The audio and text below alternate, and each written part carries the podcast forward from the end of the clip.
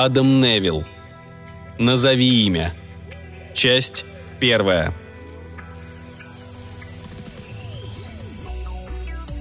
На ржавом песке под небом цвета серы вдоль длинного и ровного пляжа распростерлась огромная туша. Черные соленые волны ударяли в серую массу безжизненной плоти, окутывали труп пеной. Разбросанные по телу колосса десятки молочного цвета глаз слепо взирали в пространство. Вдали, у обоих краснокаменных мысов, замыкавших залив, плоть блестела в тех местах, где оставалась целой, и казалась студенистой там, где тление уже успело изъязвить гладкие бока – Желтый свет пробивался сквозь медленно сгущавшиеся неподвижные облака, понемногу затмевавшие солнце. Позволял различить длинный клюв, усаженный мелкими зубами кита-убийцы и как бы улыбавшийся. Остатки того, что прежде было огромным грудным или спинным плавником, истрепанные, как большой корабельный парус зарядом шрапнели, все еще возносились к небесам. Кое-где на берегу, способном на Марсе оградить безводное озеро, по песку из-под туши текли длинные прозрачные студенистые струи, словно бы эта стена плоти была ранена во время битвы левиафанов, произошедшей в незнающих света глубинах Черного океана. Или, может быть, туша эта раздавила собой другую, прозрачную громадину. Впрочем, прозрачные щупальца могли быть и частью трупа. Клео не могла об этом судить. Ни одна птица не взлетала с павшего гиганта и не опускалась на него – Неужели гигантская тварь представляет собой всего лишь ком материи, непристойным образом сложившийся в водах океана и исторгнутый им как мусор? Словом, Клео с полным отвращением изучала тварь, выброшенную волнами на берег, в котором она теперь опознала старую эспланаду Пейнтона, изменившуюся, как преобразились атмосфера, океан и цвет песка – и в тот самый момент, когда Клео поняла, что попытки определить видовую принадлежность гигантской твари, а также понять, где находится она сама, не столь важны для нее, как осознание времени, когда все это происходит. Ей удалось заметить, что она на пляже не одна. Над темно-красными глыбами, располагавшимися всего в нескольких футах от того места, где с раскрытым ртом замерла она, появились две черные усатые головы, гладкие, как у тюленей, однако сидевшие на шеях, ниже которых располагались плечи и руки – Стараясь не потерять их из вида, Клея отодвинулась от них с той быстротой, которую в сновидении допускало движение по рыхлому песку, не и недалекое. Головы исчезли, для того лишь, чтобы появиться поближе к ней возле источенной водой каменной стены. Черные твари, спрятавшиеся было за грядой, высунулись повыше, словно псы, учуявшие благоуханную добычу. Вдалеке, за выраставшим из галечника краснокаменным мысом в самом конце пляжа, великий рык распорол воздух. Воздух, в котором не было ни единой морской птицы. За рыком последовал жуткий визг, испущенный вторым голосом.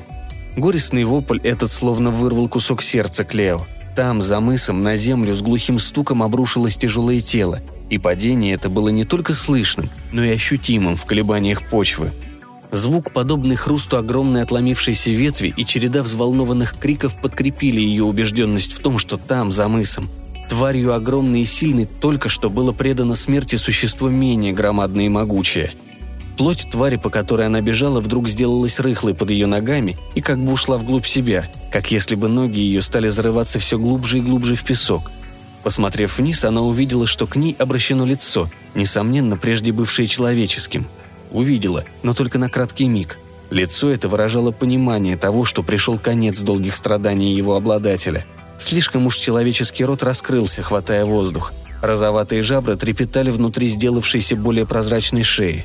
Завершавшееся лицом длинное и теряющее цвет тело принадлежало морскому коньку. Колючий хвост его беспомощно бил по песку.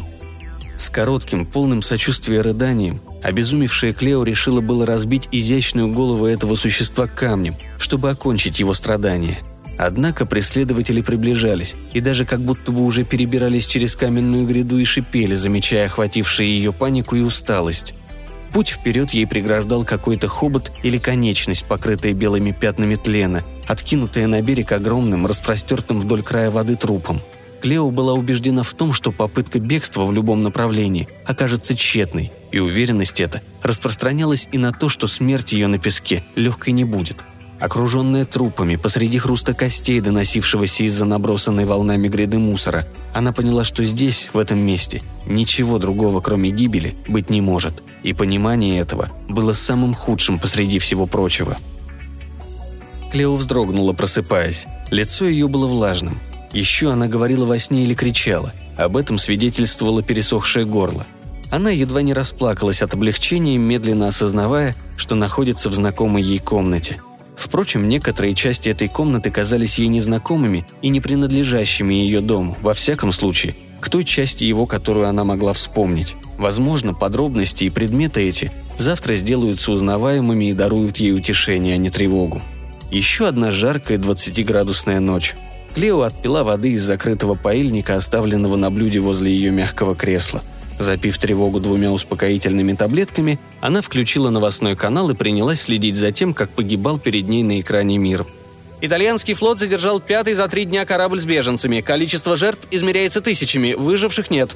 Прямой ночной репортаж транслировался из Средиземноморья. Итальянский военный корабль перехватил еще один транспорт.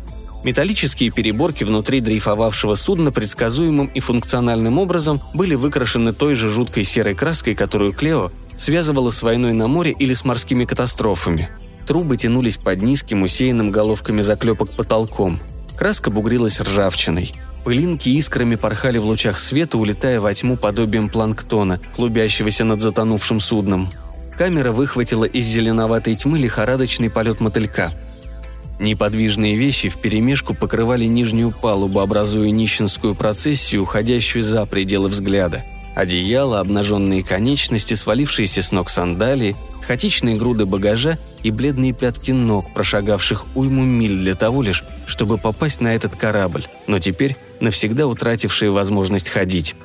Пространство на экране заканчивалось пустотой – на экране возникла фигура, высокая, слишком уж прямая и передвигающаяся медленно и неловко, как астронавт в невесомости.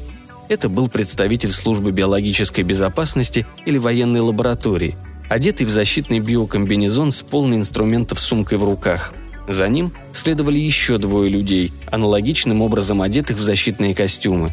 Присоединенные к шлангам, они осторожно ступали в этой атмосфере цвета желто-зеленой амбры. Неразличимые в таком свете лица их прятались за серыми прозрачными масками. Они тоже несли с собой пластиковые ящики.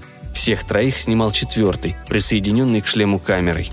Затем на экране один за другим промелькнули свидетельства трагедии. Распухшие черные и коричневые лица, открытые и залитые кровью глаза, алые раны ртов, внутри которых гримасничали покрытые охреной пленкой зубы. Один из промелькнувших крупным планом мужчин широко распахнул рот, вычеканенный смертной мукой – так, словно в последний момент жизни, криком пытался отогнать саму смерть. Возле него молодая мать прижимала к себе завернутого в пончо ребенка. Малыш отвернулся, словно бы заранее пугаясь камеры. Лица большинства мертвецов были обращены к полу, словно бы жизнь, с которой они расстались, была настолько невыносима, что не стоило даже последнего взгляда. Картинка сменилась изображением самого судна, большого и дряхлого торгового корабля, покорившегося волнам, облитого кровавыми потеками ржавчины белый мостик без единого огонька. Сигнальные вспышки окрашивали воду игрой красных огней. Патрульные катера и фрегат держались поодаль, не выпуская судна из скрещения белых лучей прожекторов. Объект исследования, обнаруженный на черной поверхности моря. Возле корпуса аварийного судна покачивались на волне резиновые шлюпки. Морские пехотинцы теснились в меньшие из них, однако лица их и стволы оружия были обращены кверху, к бортовому ограждению – Переднюю и кормовую палубы торгового судна аналогичным образом покрывал собой мусор, оставшийся после ухода человеческой жизни. Маслянистые волны с привычным безразличием лизали борта очередного одрехлевшего судна, так и не сумевшего прийти к берегу. Дети.